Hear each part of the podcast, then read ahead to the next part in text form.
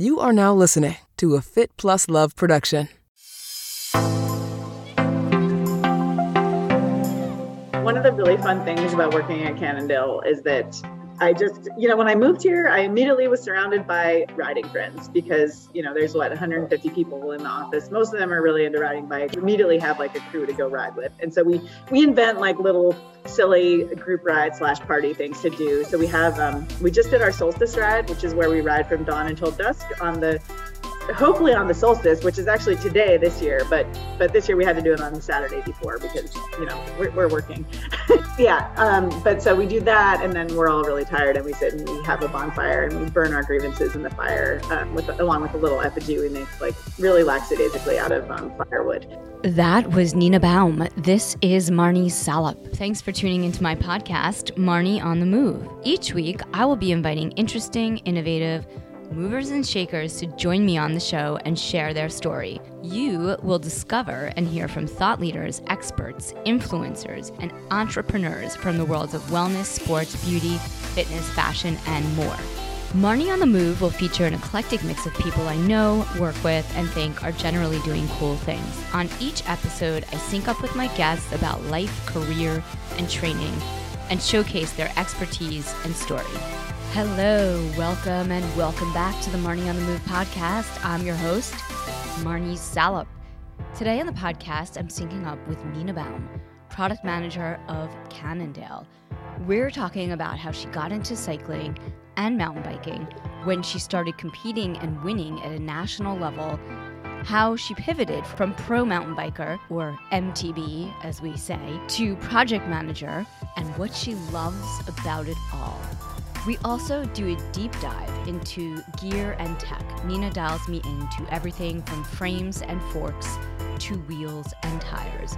And she shares how mountain biking has driven innovation in cycling for years and how gravel is growing by the minute. I get tips and advice on gravel as a beginner in the sport. Nina shares a few of her favorite gravel rides in the Northeast and I get the scoop on what's on her bucket list as an athlete. We also talk about what it was like racing in New Mexico, how she lived in an earthship, and what she enjoys about living and riding in Connecticut these days with her team, including haunted bike routes. Back in November, I went up to Cannondale to demo the Topstone Carbon Lefty, having never been on gravel or a gravel bike before and went for a ride with Nina for the first time. It was so much fun. I had such a great time. We rode on all kinds of gravel and a super mellow single track. And, and while I did ask Nina a million questions on the bike ride, I did not bring my recording equipment. So here we are, Nina and I syncing up about all things gravel, mountain biking, cycling, and having the coolest job ever working at Cannondale. Before we dive in, shout out to my sponsors at Inside Tracker. Inside Tracker is the ultra personalized nutrition platform that analyzes your blood, DNA, and lifestyle to help you optimize your body from the inside out. It transforms your body's data into meaningful insights and a customized action plan of the science backed nutrition recommendations you need to optimize your health. Get 20% off today at insidetracker.com slash Marnie on the move. Now, on to my conversation with Nina.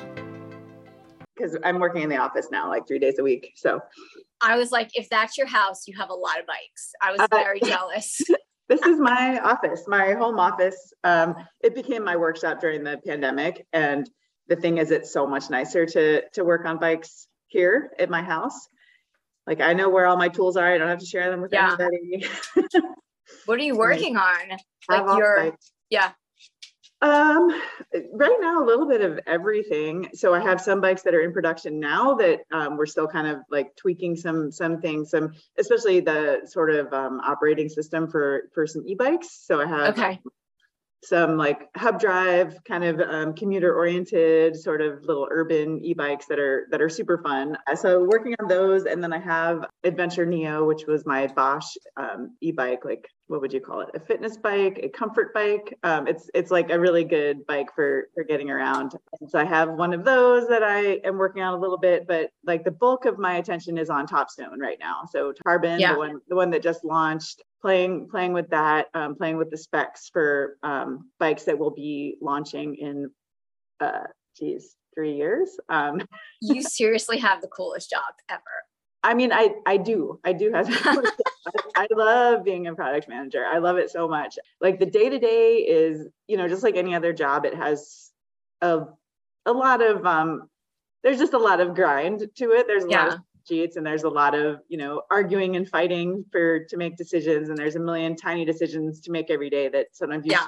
over so badly um and then there's also um you know like your suppliers don't always share the vision with you and it's hard to communicate that to them and and there's a lot of like late night meetings to talk to you know people in taiwan and then early morning meetings to talk to people in europe and you know like i mean there's all these things but It's not- time, like Seems Yeah, like a great yeah, job, but there's a lot of work. Uh, Right, Yeah. right. There's a lot of work, but I mean, like at the at the in every moment of that, like it's the realization that at the end of the the line, it's like I'm making the most spectacular equipment to just elevate somebody's life, and that's that's Yeah. so cool. So so just like the underlying motivation on a day to day basis is like always there, and it's always about like creating the most fun product for somebody to just absolutely have a blast. And so you know, like having that underlying all of it makes it just so much more easy to do, you know, rewarding. I just want to say I had the best time riding with you in Connecticut. So, and thank you so much. That was awesome. I really enjoyed it too. That was great. I know it was like very vanilla for you and you were showing me around, but at I personally No, had the best time. favorite. Yeah. Yeah, those are my favorite places to ride. So yeah, you got you got the the full good taste. And thanks for being on the podcast officially, even though I think I interviewed you across gravel and single track right. as much as I could talk. Yeah, yeah. And talking and riding is is nice. I like that too. Yeah, totally. How did you get into cycling? Like, where did your journey in in cycling begin? Um, I've always ridden bikes. Um, I got this 10 speed when I was, well, that wasn't even my first bike, but the first bike Yeah. that I that I really, you know, got was um this like 10 speed white Peugeot. It was like a um a mixed day, I think they call it, um, frame, you know, like like kind of a, a lady's bike um that you can step over a little bit. Um, and I would ride that to to school and back every day from the time I was like 11 until I was in high school. And I just, I loved riding a bike, um, like for transportation. My dad was always a bike commuter. And I always thought that was really cool. He'd come home from work and just give these stories about like riding home in the rain and having people throw things at him. And I just thought it was so cool. like my dad was a giant nerd, but you know, I, I Yeah. didn't realize that. Where'd you grow up? um, all over the place, but I Okay. ended up in um, in Albuquerque by the time I was 11. We moved there when I was 11, and then I Okay, was there until I was um, until cool. until I moved to Connecticut. Actually, like I kept leaving and coming back, but So you were like commuting on your bike from age 11. yeah, yeah, it was. And you, what, what did you love about it at that time that led you to your professional career as a cyclist? it's really it's funny isn't it i think it was like that feeling of independence and then just the the whole synergy like from really early age i always felt like so i was always playing sports in school and it always felt like i'm kind of i'm limited by the constraints of my physical being right so i would Right. Track and i'd always just feel like oh i wish my legs were longer or something like this like i had a great engine but i just didn't have like the the propulsive um, tendencies that that uh, you would need. Being on a bicycle, I just felt like, okay, this is this machine that just kind of merges with my physicality. Like I am the engine behind it, and it helps me overcome all of my limitations. And that was really cool. And so when mountain bikes kind of came onto the scene, my best friend in high school told me that she wasn't going to be my friend unless I bought a mountain bike and went mountain biking. and so I was like, okay, that's how it works. My money. And I went and bought a mountain bike. And then she just dropped me so bad on our first ride. Um, I think I had a flat tire, but I didn't really know what that was. And so I was just, you know, just struggling. And we rode like the two miles up this hill back to my house. And I was just like dying. And she's like, You're not very good at this. And she was really mean about it. But Are you still friends? yeah. we're, we're still really good friends. Yeah. That's awesome. Yeah. she got tired of mountain biking a little bit later. Uh, but meanwhile, I'd been bitten by the bug and I, I couldn't stop. And it was, you know, like one of the main things I wanted to do. Um, and then I kind of just, it just was in the background for many, many years. I didn't even try racing until I was well into adulthood. Um, but the first mountain bike race, I felt like, oh, this is what I should have been doing all this time. You know? And it was, yeah. it was just like instantaneously I got and then that was all I wanted to do. Um, so that was like my first mountain bike race wasn't until the year 2000, I want to say. By 2001, I had gone pro, and then and then in 2005, I was on my first Cannondale team, and that you know kept doing that, like racing on the World Cup circuit and racing domestically um, at these uh, what we used to call NORBA Nationals back then. You're a five-time New Mexico State champion. Yeah. Like I've, yeah. I've, been a national champion in a lot of, and then like in the state, it's it's a pretty small um, community. So I, I, don't know that that's such a big deal. I mean, it's a big deal. I think, look, I've been to New Mexico and I've been to Albuquerque and it, there's a lot of hills. So to me, as someone who just went on a gravel bike for the first time, the fact that you were like a collegiate state champion in MTB and doing cross country and short track, like all that national 2004 yeah. and then yeah. um, and then i have some masters national championships in like cyclocross and some other stuff and then and then i have a few jerseys for uh, winning like 24 hour nationals things like that like in the yeah. in the real like elite discipline i was you know, the best I ever was was probably like top 10 or something like that, you know. But nothing, That's still... nothing really spectacular, but I I lived and breathed racing. I loved it so much. Um, what did you love about MTB or cyclocross? Like what what did like what did you love about it? I mean, especially mountain bike racing, I, I think it just it comes back down to that that same thing of just sort of that that synergy between the human body and this incredible machine and the mm-hmm. optimization of, of both things to work together to kind of just overcome the terrain um, and that mm-hmm. battle with like a physical you know pile of boulders or whatever it is on the race course that, that you're racing and so using using all of those things together um, just to kind of create this emergent state of of being as fast as possible over the most rugged of terrain. And that is just really enticing and just trying to figure out how you can do that faster. And you know it's it's the puzzle of it and um, you know those things. And then coupled to that is is the very important social element of it. And i think yeah. my two favorite things about mountain bike racing were really just like the gals i was racing with and interacting with like on those courses. Like the community. Then, yeah. Yes yes 100% completely. And i kept racing for you know at, at some point like you know everyone's there to win right? Like first yeah. place is you're just told that that's the most important thing. However as you into it you just that sort of just falls out of the equation. And yeah. it just was like what is the maximum performance i can get out of myself? And it doesn't really matter whether you get a medal or if you're in first or second or 65th you know but started like especially toward the end of my um, career of racing was just kind of marveling at just how fast we're all going you know and just just looking at this field of like 70 really fast women that are just like racing their butts off over over all yeah. this crazy rocks and everything. And i still get that feeling when i watch like a world cup race on red bull tv which i, I get totally addicted to in, in the summer. Yes. Love love um, i love red bull. I love watching their instagram and the crazy things that their oh, athletes oh, do yeah, yeah. And I, their coverage of the cross country racing is is so good, has been so yeah. good. And I I'm gonna I'm worried about what happens for next year when it's not happening anymore. But um, but yeah, but that um is just it still just really captures my imagination and just just what what I want to to work on is just like coupling human power with this incredible, very simple, um, but also it has so much potential there's so many yeah. different things that can be changed on a, on a bike um, in order to just optimize that whole performance thing and so so i find it really interesting how you have like suspension elements and then you have the geometry of the bike frame itself and you know the components you put on it and then just down to like what the shape is of the tire um, all these things and and you just can like dial each of those um, yeah. around to just make it go as fast as possible over whatever terrain it is that you want to conquer. And I think that's really cool. Yeah. I mean, I think like, you know, when I started, I did like my first bike at five. And I remember, like you said, it was like a way for me to get around, you know, and to be able yeah. to get around fast and go far. And I loved exploring and discovering. And I think I, I was, I did MTB in, eh, when in my 20s and I loved it. I think for me, it was like it, the exploring element yeah, of it. Yeah. That's like, you can't, you can't get that like anywhere else. I mean, you can like skiing or, you know, hiking, but like just to be on a bike and then sure. there's and something about it. It's risk taking, it's adventure. It's so cool.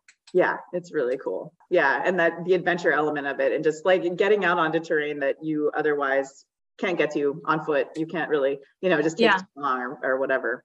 And I felt like when I went with you out in Connecticut, it was just like a basic ride. And I felt older because I felt like, oh my God, like I haven't done this in so long. Like, what happened to that adventure? And not to say that all the other things I don't do are adventurous, right? Like yeah, doing triathlon and running, like all those things, but it's all perspective, right? Mm-hmm. For my listeners, like, you know, it, it could be, you know, riding on an e-bike it could be going for a mile run it could be oh 100%. you know getting out and doing 200 miles at unbound gravel you know it, it just depends on where you're at but it's like so so much of it is perspective um and then like you were talking about like technology and suspension and the wheels and like so like from the original bike that you were on to now i mean so much has changed so yeah. talk to me a little bit about that yeah so i mean i think that that's what i love so much about gravel riding in general right um yeah well, it, I talk about like mountain biking is probably my passion. Like that's that's in my heart and my soul. Yeah. But um, at the same time, so I, and I really like I like the big long travel mountain bikes and how they just let us overcome incredible obstacles. Like I'm still trying to understand that my 170 millimeter travel fork will just bail me out of like giant drops when I go off of them. Like I can right.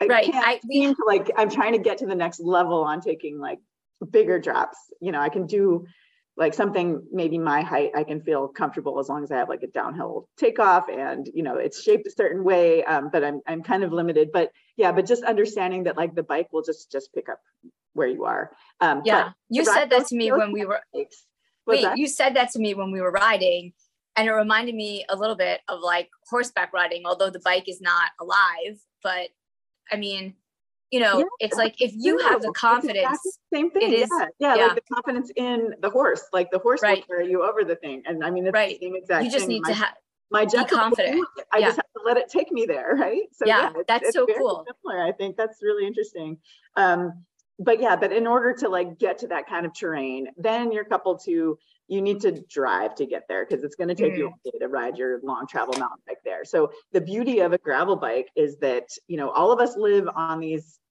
Most of us live with pavement out the front door, right? And so in yeah. order to get to that like adventurous terrain and just just to get out and explore the world, like you have to start on pavement. And the beauty of a gravel bike is you start on the pavement and you can efficiently ride on that pavement but then when the pavement gets rough and turns into gravel and then turns into a trail, then you're still able to, to keep going and just kind of find where the limitation is of simply having drop bars and tires that are only 38 to 45 millimeters wide. But but it takes you takes you really really far. It takes you a lot further than a road bike ever would.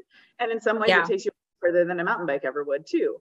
And so that's it's a really beautiful like coupling from either end. Yeah it's the great in between. And then, yeah, and and just watching the whole gravel scene develop and how um, these bikes have kind of niches. Um, and I get to work on the most fun one for us, which is Topstone, which you kind of run the gamut of like, yeah, you still need to be efficient on the pavement and pretty fast, but once you get onto the terrain, you can have more fun than you can on really any other road bike. And so that part is is really really cool. And yeah. also we get to really play that um, that fine line of um, where technology can benefit you. So it's kind of um, seems that we've we've settled on a good geo for the bike, like that that feels both efficient but also confidence inspiring.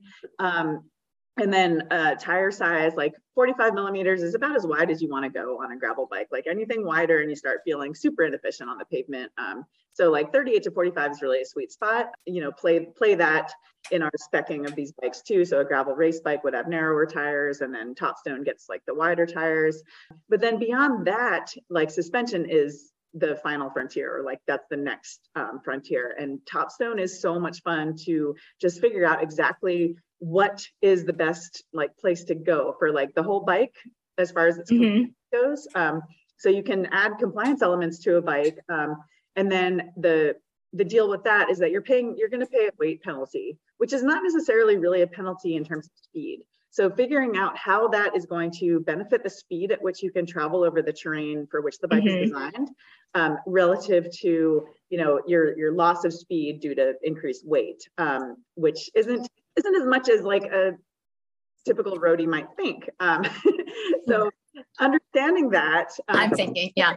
Point, but then also being able to explain that to someone that goes into the bike shop and picks up the bike and says, "Well, it feels heavier than my road bike." And it's like, "Well, it's actually not slower than your road bike, and here's why." Um, so that part of it is is really interesting, and I nerd out, you know, constantly with our other engineers that are working on the bike. It's it's like a super fun thing. And so then, and then we also have front suspension, which I'm fortunate that, you know, our company, Cannondale, is one of the only bike makers that also makes some really sick suspension products. Like we make the yes. Lefty, um, which is the best, like bar none. It is the best country mountain bike fork that you can buy.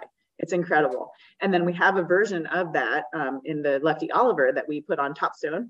And that is like the best gravel um, fork on the market. Unfortunately, it's a little bit expensive relative to you know some other offers that are coming yeah. out but we've been kind of doing parallel testing as as other manufacturers come out with their gravel suspension products and just finding that holy crap we nailed this thing. Um, and so now we're in development on the the next generation of it. And that's that's been really super fun too like figuring out what all the variables are how you want that ride to feel and you know just just how big of a bump you need to be able to eat up and how we do that without you know, increasing the weight beyond the point that's um, acceptable, right?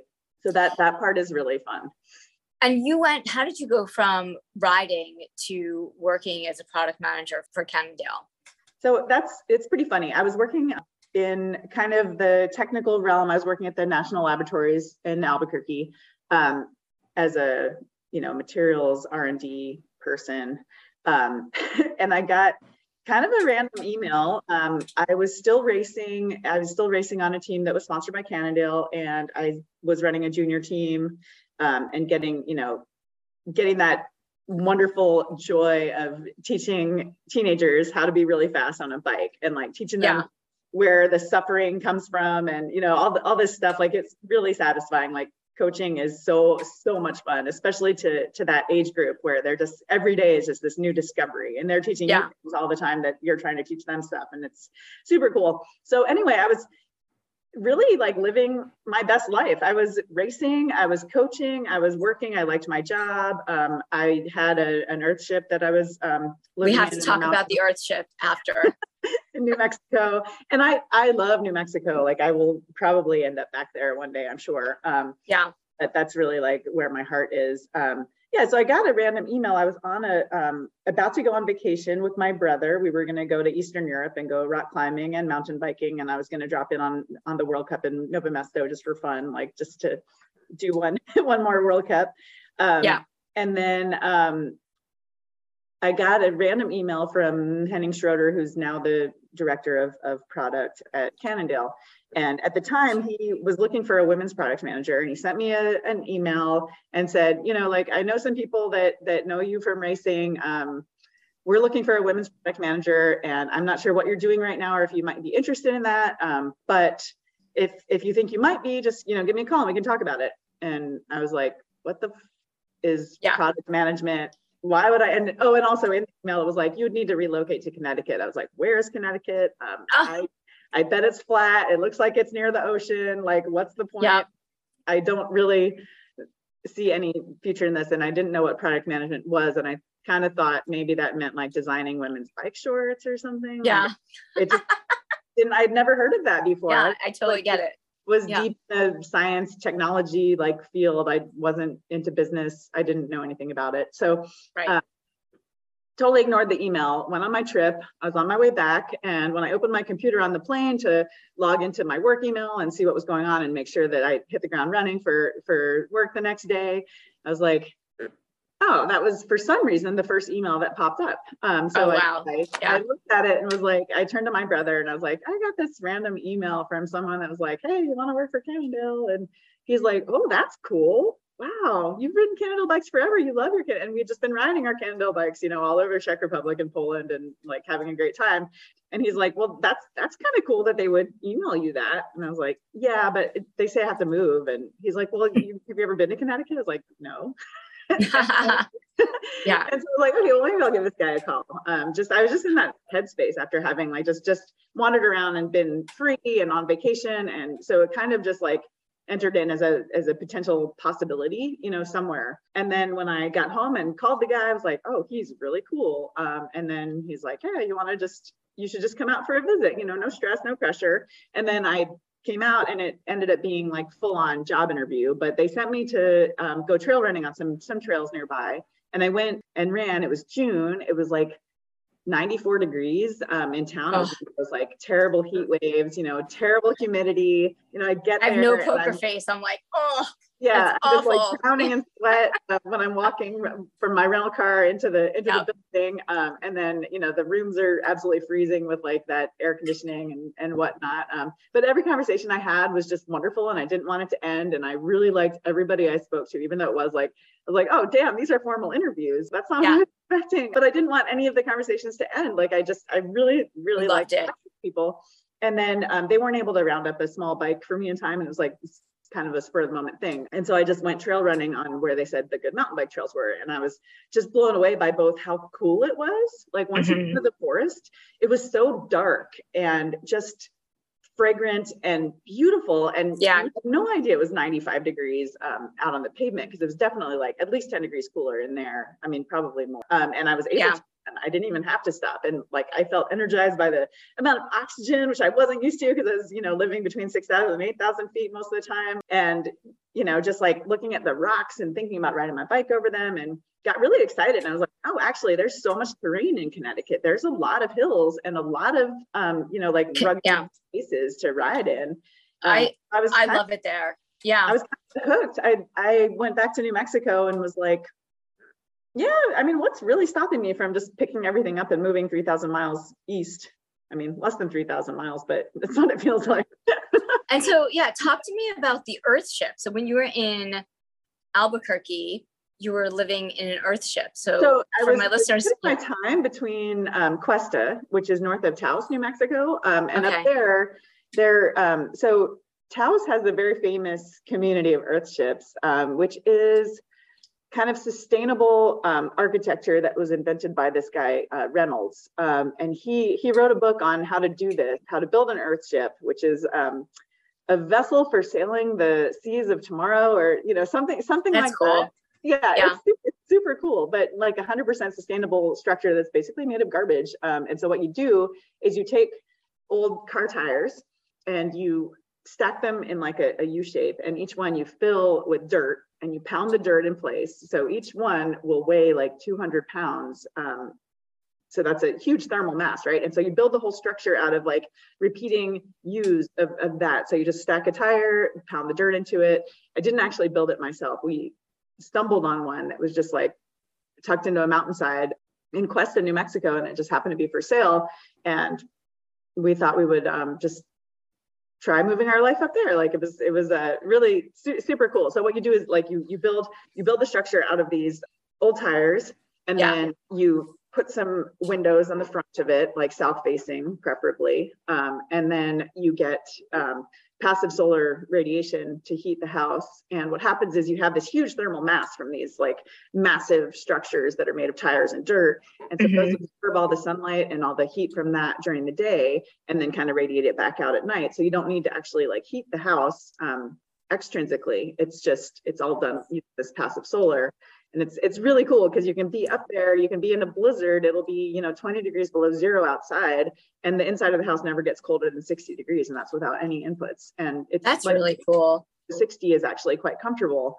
Um, so it was it was a really really neat place to to live and spend my time and so i would split my time between like working remotely up there and then working in albuquerque and then that's would, great do you Yeah, feel like everyone always says that? I don't know if it's Santa Fe or all of New Mexico that's in a spiritual vortex.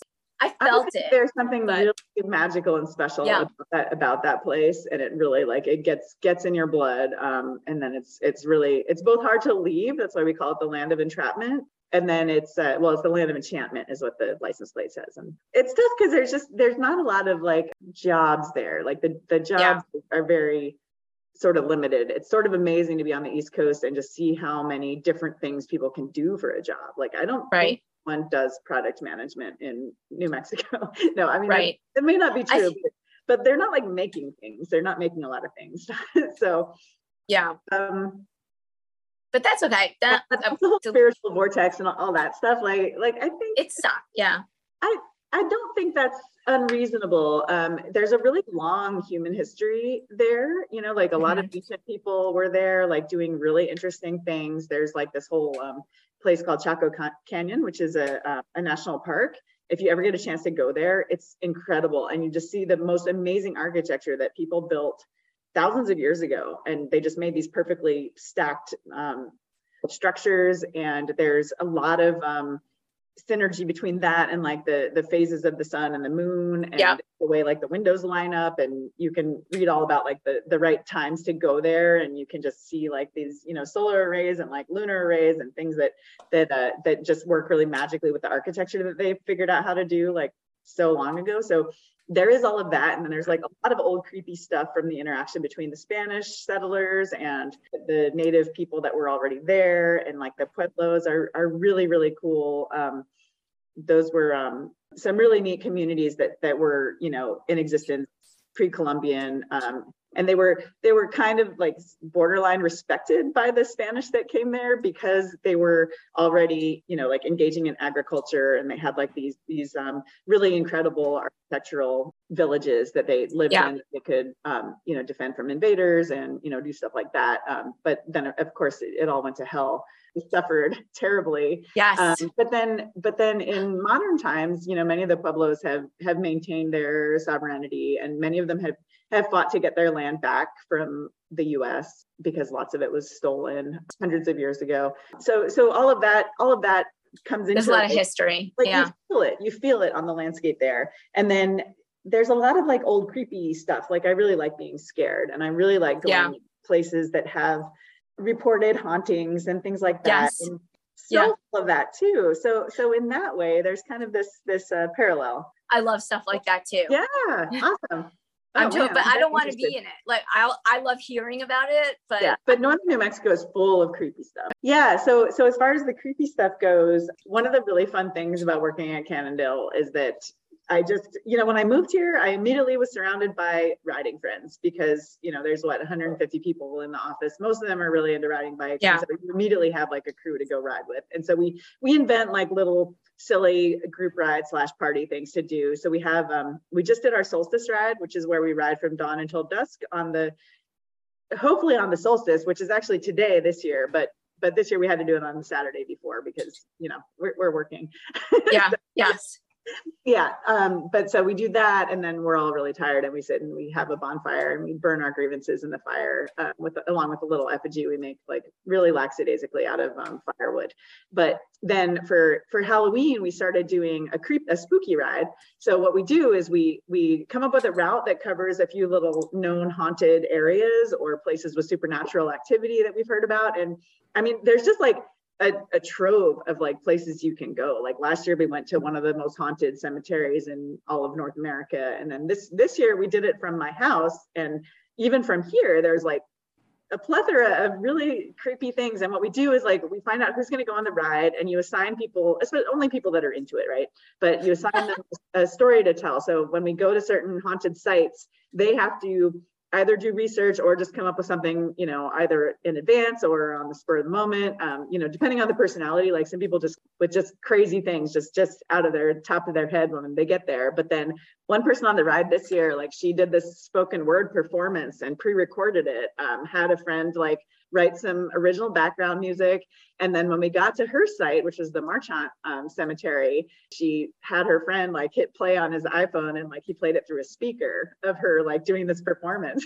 That's so cool yeah but it's just you know like and just people will tell crazy stories about like witches or haunted railroad crossings or do you guys you know, scare yourself to death and then ride really fast out yes, the it's forest? so, it's so fun. We're doing it in the dark and we're creeping around these cemeteries and you know we turn on have to turn off our lights to tell the stories. Oh no, my I, god. that sounds so scary and fun. It's so good. Yeah. So that's a um, one of the is everyone like the same level riding? Like have you guys all experienced cyclists or?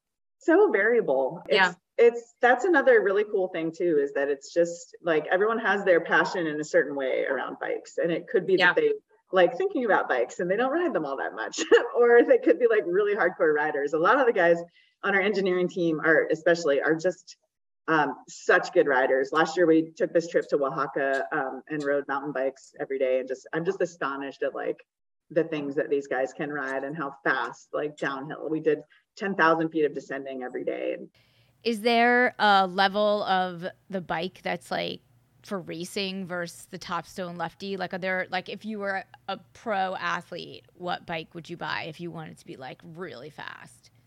It just depends on what kind of race you're doing. Okay. So yeah, yeah. Our bike that has done the best on like kind of the the traditional, like really long, um, kind of unbound gravel. Unbound, for example, then you would want our Super 6 Evo SE, which is our racing gravel bike. Um, so that's a, a rigid frame. Um, it's made of carbon and it's very aerodynamic. It's very light um, and it's it's uh, designed to hold pretty big tires. So you can put like sturdy tires in it for that terrible um, Flint Ridge kind of gravel that they have there that that is notorious for tearing tires apart but still like you slice through the air and it's it's really a really good really fast efficient bike. But if you're doing like a more adventurous longer uh, more rugged kind of race then you may be much better off with a Topstone. You might be better off with a top yeah. with a lefty oliver on it. Uh, we heard from some riders up in you know northern michigan who have like this race series where they just they show up and they don't know where they're going to have to race or what the conditions are going to be like. Oh my god. Yeah. those guys really really like having um, the the extra comfort and as well as the security and the stability and the speed that you get from having suspension on your gravel bike. So they really appreciate that.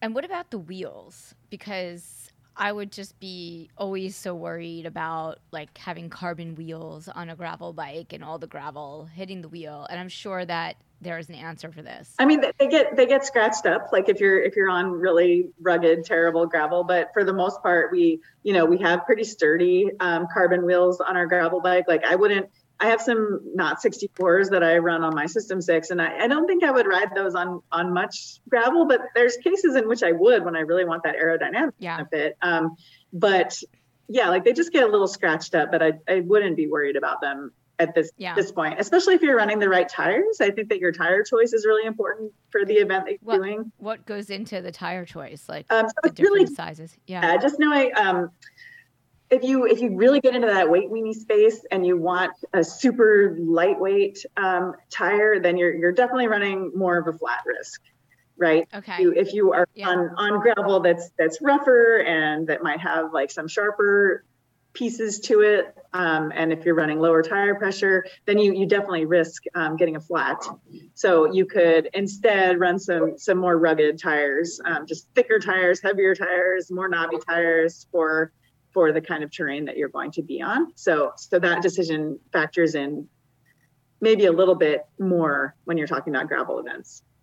Do people carry tires with them in their bags? No. No. I mean, okay. That, that would, that'd be crazy. I mean, do you carry like what happens? The tire gets like gets gravel in it, and then what? Like you just change out the tube like a regular bike? No, or um, yeah, no? it's it's better to run it tubeless. So okay. tubeless, and you have a little yeah. bit of sealant in there, and so smaller punctures will get sealed by the sealant. And okay. then you also carry Dynaplugs with you. So Mm-hmm. Most most racers at these longer events would just be able to just fix their their tire using a Dynaplug, and it's much faster than changing out the tube and everything. So it's just a little rubber piece that has a metal um, point on one end, and so you stick the metal point in, and as you pull the tool out, you're left with like a rubber plug that's perfectly filling the hole, and then the sealant mm-hmm. do the rest of the work to make sure that you don't lose any more air, and then you shouldn't even have to add too much air to it it's like a really fast and efficient way to fix a tubeless tire. And it's, you know, yeah, way way better than running tubes. And then what people do now also there's um there's tire inserts that were mm-hmm. kind of invented for downhill mountain biking, but people have them now developed in, in, sizes that'll fit in a gravel tire. And so I actually run those on my Topstone for riding in the Connecticut woods because we get a lot of pinch flats. There's a lot of roots yeah. you can't see under the leaves and sharp rocks. Um, and so I just carry Dynaplugs and have a tire insert in there, and I can go all day and like have total confidence that I won't get stranded. It'll be fine. Do that. Uh, wasn't mountain biking like the first sport not to have tubes, like to be tubeless? Yeah. Of yeah. all the cycling, like yeah. road cyclists. Mountain biking has like, driven innovation. The, yeah. Cycling for for it does right. And it's yeah, it's like this trickle down, this slow trickle down. So like you know, some mountain bike technology goes to road racing, and then you know, like the the tubeless tubeless thing that started with mountain bikes, um, the tire insert thing, the suspension thing, right? so yeah, all of it. Mm-hmm. It's so interesting. And so now for you, what's your next event that you're gonna do? Do you have something on your bucket list? Like what's Yeah, one yeah. thing I wanted to point out actually about like oh uh, one more benefit of, of riding gravel is honestly yes. the events. The events are just rad. Like that's it kind of yeah epitomizes everything that's great about riding bikes and then also that sort of social element of doing it together with other people. Um, and so a lot yeah. of the, the best gravel events they definitely have a race at the front of the event but at the same time there's like a sort of festival atmosphere and then there's also just this this universal feeling of like we're all in this conquering the terrain together and accomplishing something. And there isn't like that so much emphasis.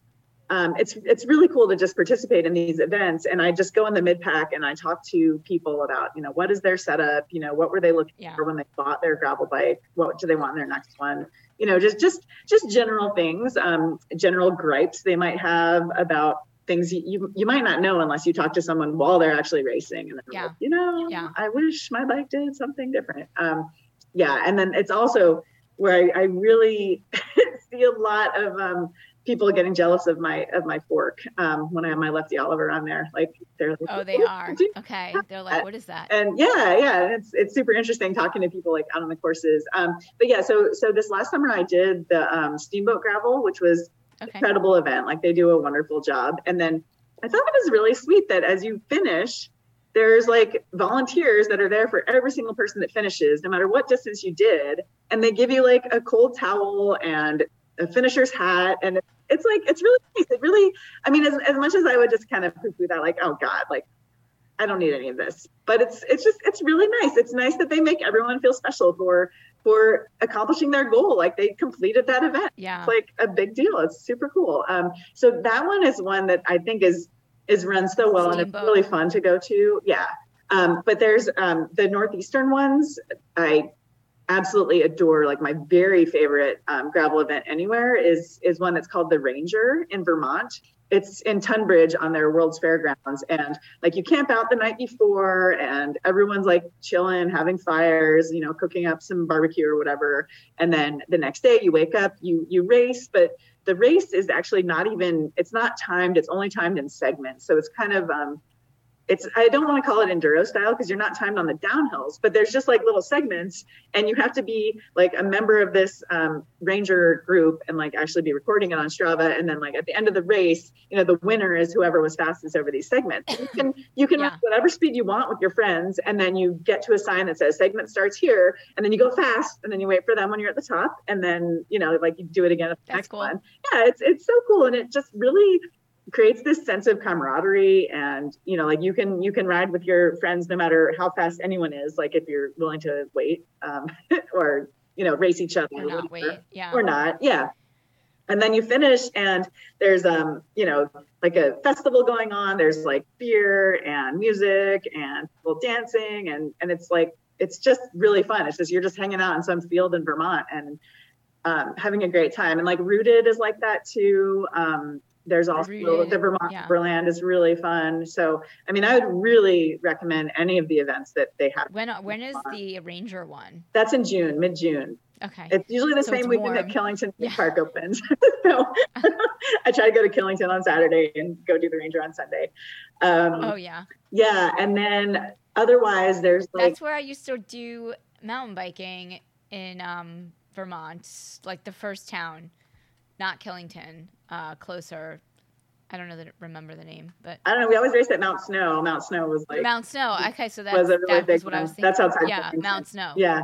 Yeah. Yeah, Mount Snow is classic. I don't, you know, I don't know how their bike park is. I haven't actually been to it. I know they have one, but I think it was good.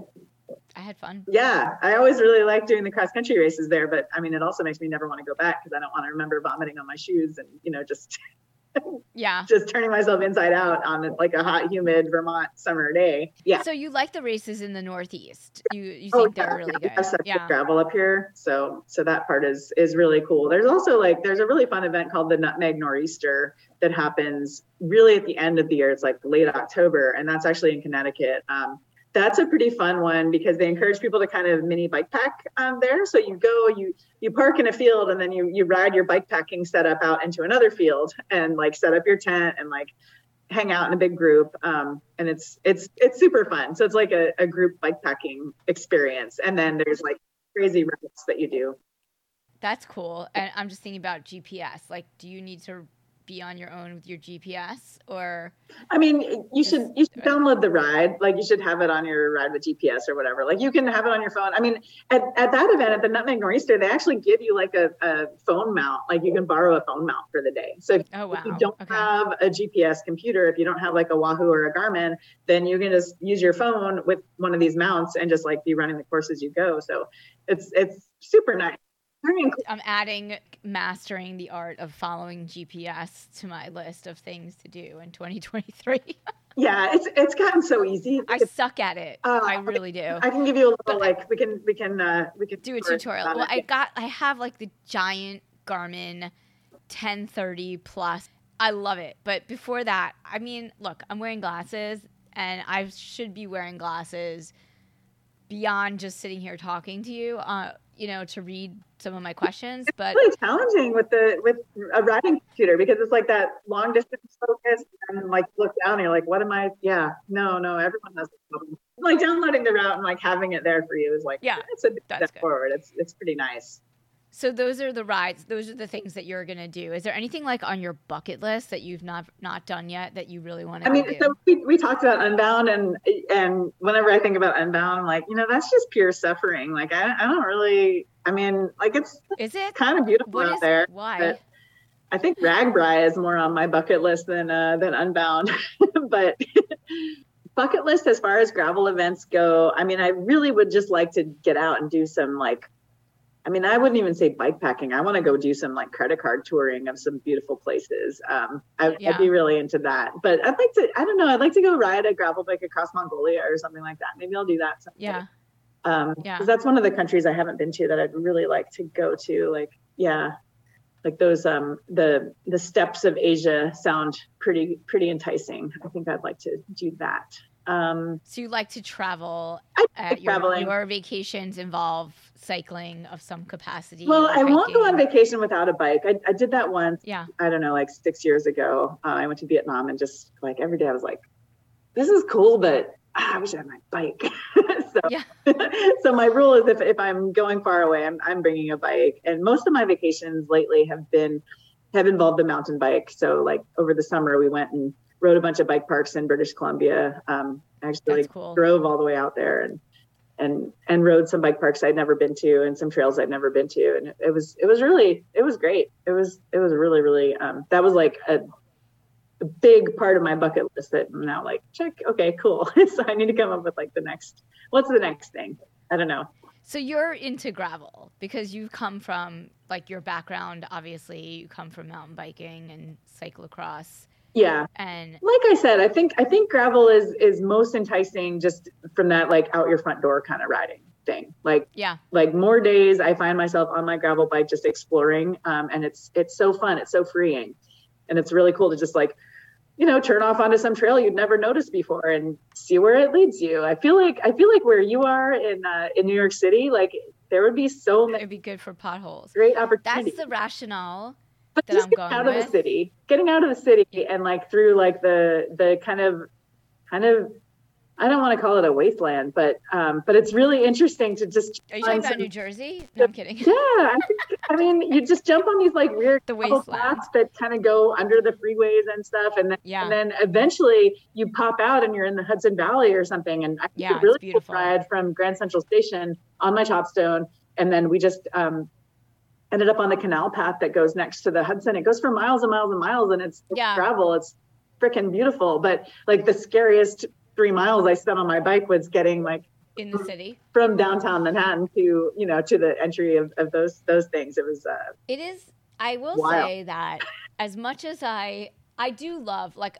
I love riding over the GW, not literally on the GW, but like once you get over the GW, like in New Jersey and Oh, yeah. New York, like it's amazing. it's so nice. It's Mhm. beautiful. And even I can ride on 9W like every weekend and I still there's always a challenge. There's always wind, there's whatever, weather. It's the it, even if it's the same path, but then I love exploring and going back through the different neighborhoods. You know, I did a century last year up towards Bear Mountain, but not to Bear Mountain. Okay. I still have not been on my bike to Bear Mountain, but Oh, we should do that this summer. I would love to. And actually, you know, I thought what I really was surprised about with the Topstone, and I'm, I thought was really cool, was that it was fast. It was very light. You know, I just in my mind I had envisioned like a much heavier bike, and I was, Yeah. you know, But I've been on my road bike. hill, Yeah, Yeah. yeah. I mean, I it was it was just like being on my road bike. Mhm. Honestly, I mean, well, and my road bike isn't like that heavy, but I'm, and the bike was just light. Is what I'm Yeah. saying. I mean, it sort of just For any- it yeah. turns really rough gravel into a smooth paved surface is is what's Yeah. basically happening, and and it's it's really cool to feel that. Um, and I'm glad I took you up that really steep long hill because that that was Yeah. where I realized it too. I was like, oh wait, you know what? I'm I'm not bitching about that, and I'm a notorious weight weed. You're like, you like hills, right? I'm like, uh, how do I answer that question? Yes and no. It just depends. Like, yeah, yeah. yeah, I do. but even I, I was out with some guys that are part of this like triathlon club that I sometimes drop into their runs or whatever, and they are now doing gravel. And I mean, they still do triathlon, but they were saying that there's all these roads that they, all these paths that they go on that they were like, we'll take you with us, like if you want to come. Yeah. and they're riding their gravel bikes on the road but i, I wonder if they're dialed in to some of the technology that you guys have at, at cannondale with their bikes i feel like their bikes are like old gravel bikes or old you know they're not modern Yeah. so I mean, they probably aren't as light gravel yeah. has changed so quickly. Like the the bikes Yeah. that um yeah, like with the invention of disc brakes, like that kind of yeah enabled gravel to become a thing at all. Um, because you could never you could never get tire clearance until you had disc brakes, like in a road frame. So so that was like the first stepping off point. But we haven't really had like good disc brakes for road bikes for very long. So it's it's been like exponential. It's been really, really fast rate of development and change um, in gravel. So if your if your gravel bike is like three years old, then it's it's like ancient history. Yeah. yeah i mean i feel like even disc brakes i mean they've been around 10 years i mean maybe longer in other sports but in the road sport when did they sort of Not, not even 10 years on, on road bikes. no. Yeah. because I think I got my bike, and then like the next year, disc brakes came out. So maybe five years. Yeah. It, se- it seems like we were we were kind of 50-50 on disc Yeah, to I was- rim yeah. brakes um, in our in our lineups as recent as like 2017 or maybe it was even later that we that we got this many but um yeah it's it's relatively recent i lose track of what year it is because i'm i'm kind of operating in 2025 space right now it's hard to come back to okay it's 2023 now it's only been five years Wait, so what? oh, Speaking of 2025, what's next? Like, what's like the that you can talk about? I, I think you can just expect um, gravel to keep getting more and more interesting. Honestly, I think there's going to be just Yeah, more of a proliferation of a kind of exact spec that you could be in search of. So it, it gets both more cons- more confusing for the rider, but also Mhm. you know more specific for the rider. So as riders more and more know exactly what kind of gravel they're going to want to ride on, it's going to become easier to to find the bike that was perfectly designed for for that purpose. So it's shop interesting a little bit harder, but also um, at the at the end of that point, you'll find a bike that you're much happier with, which is super cool. And do will people change out the wheels like they do, like the wheels and the tires also, like they do for triathlon? You know, depending on the course, or do you have to get a whole new bike? Oh no, no. I think I think definitely tires and wheels can take you really far. Um, yeah. So you kind yeah. of like hone in on what drivetrain you need and and what the characteristics of the overall bike are, and then you get a lot of variability um, in tires and wheels choice that that enable you to really be able to do a, a pretty wide spectrum within a single bike. So it's it's kind of a cool upgrade that you can make. And now, do you ride all winter?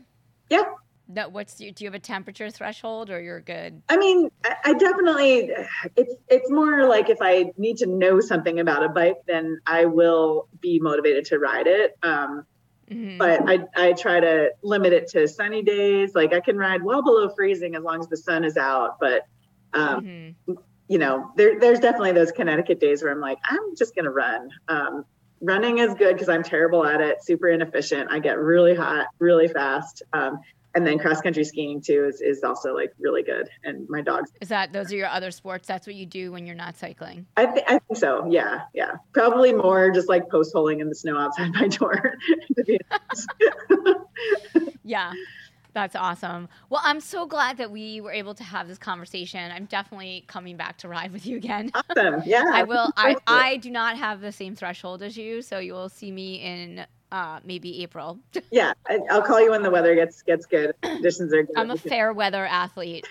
There's nothing wrong with that. I yeah. just can't work out indoors, so I have to I have to continue. So, oh, so you don't do the trainer? You don't have a trainer? Not anymore. When I was a racer, I definitely would like have the motivation to get those workouts in. Yeah. But back then, I was waking up every morning, and my first thought was, "What do I do today to get faster?" And then now I yeah. wake up every morning and I think, what can I do today that's going to create the perfect ride for some rider out there that that needs their Cannondale to do exactly what they want it to do? And I, I love feeling that motivation every day. And and so like sometimes I'm more motivated to just dive into my spreadsheets than I am to like get out and go for a ride, unless unless the question about what's going to make life better for this Cannondale rider is you know pertaining to some decision I need to make on like how much compliance they're going to have in their topstone frame. So I need yeah. to go ride one of these variants and figure out which one is going to feel better. So I honestly think that means that you have arrived when you can come to a point in your life where you can like make an educated decision around preferring to work versus going out on your bike.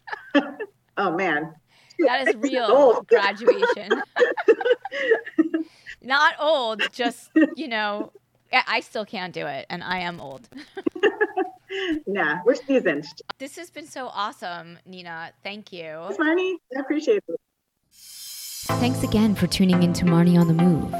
If you like what you hear, leave us a five star review in Apple Podcasts. Follow us on social at Marnie on the Move for Facebook and Instagram, and Marnie Salop on Twitter. Head over to our website, marnieonthemove.com, for more info on this episode, links in the show notes, and of course, sign up for our quarterly newsletter, The Download to get updates, deals, giveaways, and information on future events for 2019. I want to hear from you. Email me, marnieonthemove1 at gmail.com, and let me know what you're enjoying, what you want to hear more of. If you have questions for our guests, just reach out.